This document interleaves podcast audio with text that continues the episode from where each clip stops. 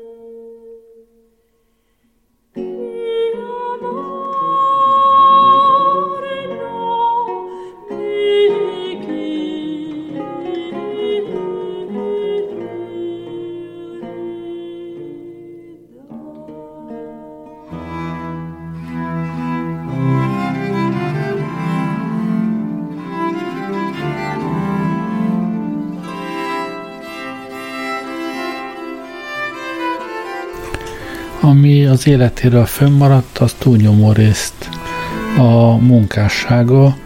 Innen tudjuk például, hogy az első könyve 1535-ben jelent meg, ami egy ilyen zenés darab volt, mármint hogy, hogy zenés színpadi darab. Azután 1536-ban jelent meg a legfontosabb munkája, a mai adásban is leginkább ebből hallunk dalszerzeményeket.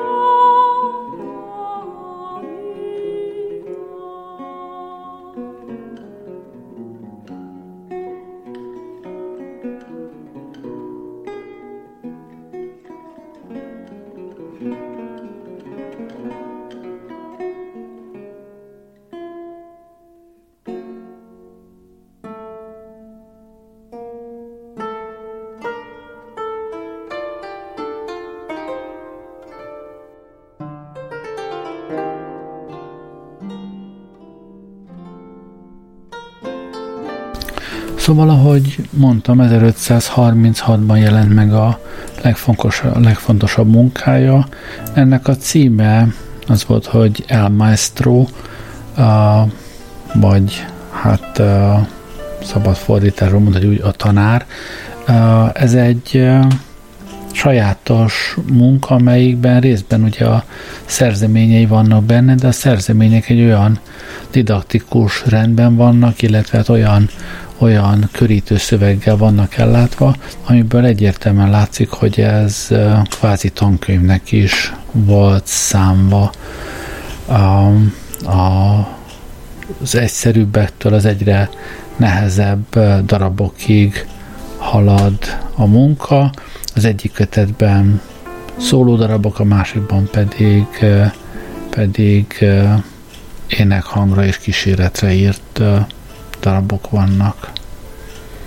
Amellett, hogy ugye benne vannak maguk a, a nóták, a, meglepően sok, a kor, korához képest meglepően sok instrukcióval, illetve oktató szöveggel van ellátva, úgyhogy ez a mű egyébként nagyon-nagyon fontos a reneszánsz zeneirodalom kutatásában, mert hogy a legtöbb esetben a más szerzőktől csak a darabok maradtak rá, de semmi instrukció arra, hogy azt hogy kéne játszani, vagy, vagy hogy mit tekintettek kötelező résznek, mi az, ami ebből elhagyható, vagy éppenséggel hol van az, ahol a, a játékos díszítheti a darabokat, mindezekről ebben a könyvben bőséges instrukciókat találunk.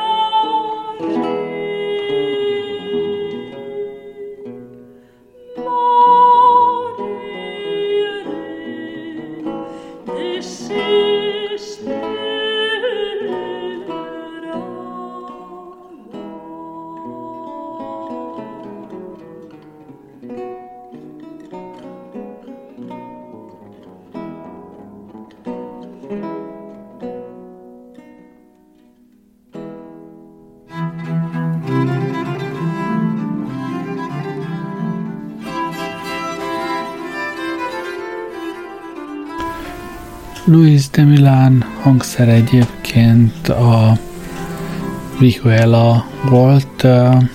Ez egy izgalmas hangszer, alakra leginkább gitárra hasonlít, de lant hangolása van, és hát eredetileg ez egy ilyen pengetett, tényleg gitárnak tűnő hangszer, aztán megjelent ennek a, a vonóval kezelt verziója, és akkor nevezték el a, a pengetett verziót Viola de Manona, ez volt Luis de Milán hangszere, erre írta ezt a tankönyvet is, tehát a, a pengetett violára. Egyébként a viola név sugalhatja is, hogy ez volt a, a violáknak a, az őse, ebből alakult ki aztán az egész viola család. A, ez miután a Landhoz, gitárhoz hasonlító, tehát ennek vannak a, a nyakán ezek a bundok, vagy mi a frászkarikák, ezek a keresztbe menő kis pöckök, amik a pontosabb hangképzést segítik. Így aztán a viola családnak is ezek megvannak, nem úgy, mint a, a hegedűféléknek, amiknek ugye nincsenek a nyakán bundok.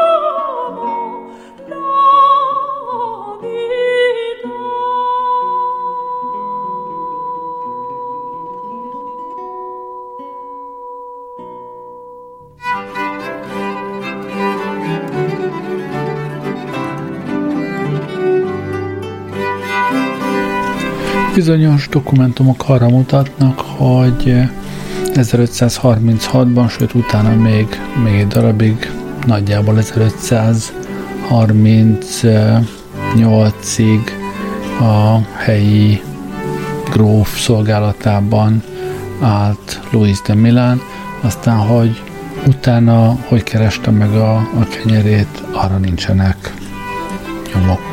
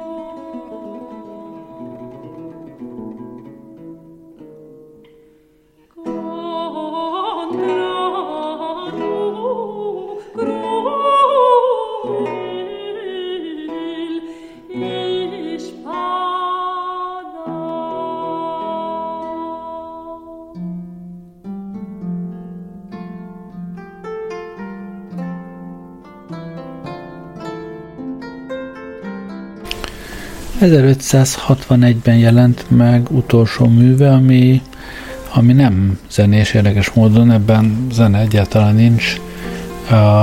Ez a helyi udvari életről szól, és hát meglepően jó képet ad arról, hogy a valenciai hercegi udvarban mi hogy zajlott a, a 16. században, a, úgyhogy a történészek ennek is nagyon örülne, és hát zenetörténeti jelentősége is van, mert alapvetően egy udvari zenész szemszögéből van a, a mű megírva, sokat megtudhatunk erről a, az időszakról a könyvből.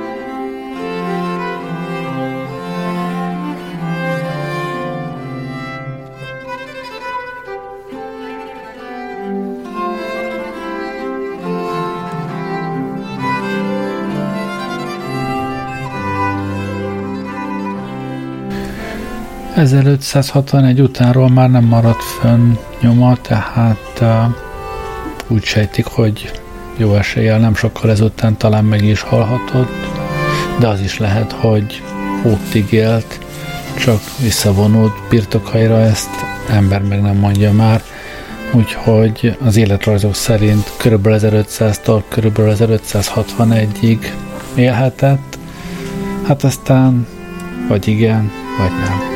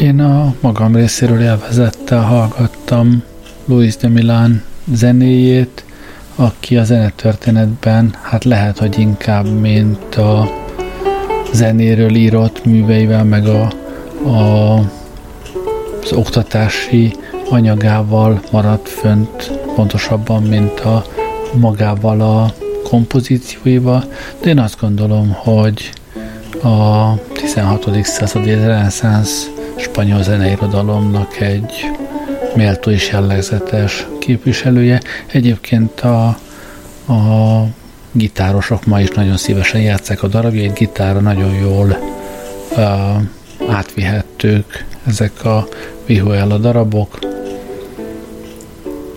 Szóval nekem tetszett, remélem nektek is. Köszönöm, hogy velem voltatok ma este. Jó éjszakát kívánok, Gerlei Rádiózott.